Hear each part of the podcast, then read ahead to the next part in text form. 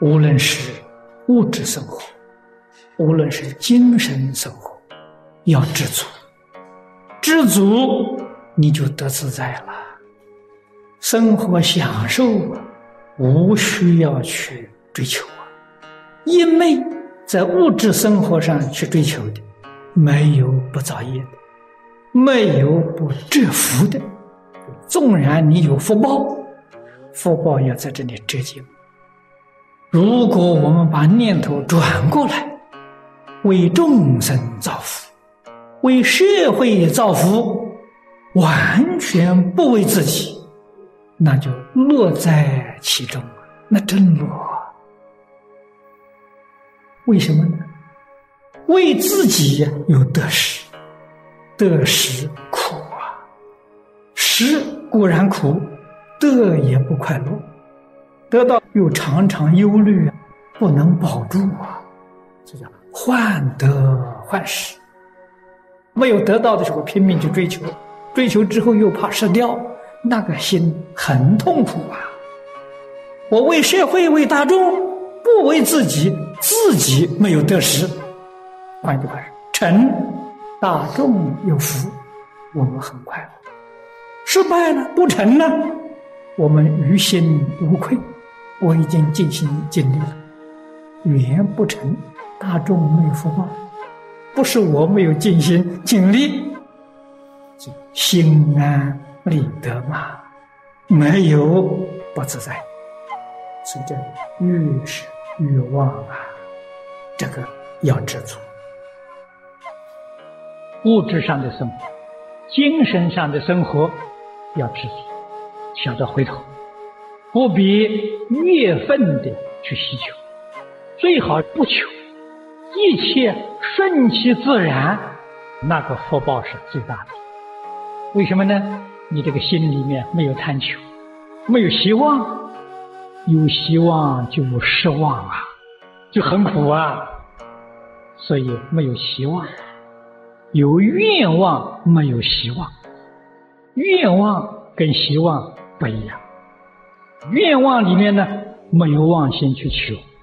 是让他自自然然圆满，希望是有一个妄念在求，求他赶快现前，那很痛苦，我说？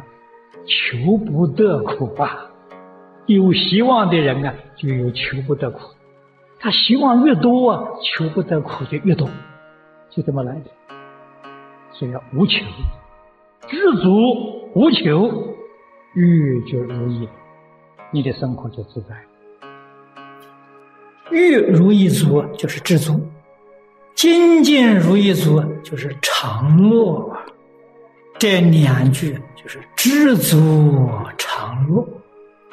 唯有乐呢，你才会精进不止啊。假如这里头没有乐，你怎么可能去精进？换句话说，你在修学上一定啊有体会，有领悟。你就有乐趣了。这在修持上，精进的人一定快乐，快乐就是精进，常乐。这个乐不是从外面来，是从内心里面发。《论语》里面第一章就说：“学而时习之，不亦乐乎？”乐是从内心里面生出来。越是喜悦，我们佛门讲法喜充满，喜悦是你自己修行有进步、有收获，内心产生的喜。心如一足，心呢也叫做念，心如一足，有的地方叫念如一足。念是什么呢？跟你讲的是正念，正念呢？不会失掉，这叫念如有。如果正念失掉了，这不如意，这有欠缺。正念就是禅定，在本经持名念佛的法门上来说，这个念呢，就是念佛之心，二六十中心里面有佛。这就是念如意。心里面有佛，你的心清净，你的心是佛心。心里有佛嘛，心就是佛，佛就是心。念佛的念法，告诉诸位，念佛之人在念佛的时候，必须是全心是佛，全佛是心。诸位要记住这两句话。如果能够在二六时中，一天二十四小时，念念都不忘，你就得念如意足。能做到这一点，像大势至菩萨念佛圆通章里面所说：“净念相继呀，念佛之念是净念的，现前当来必定见佛。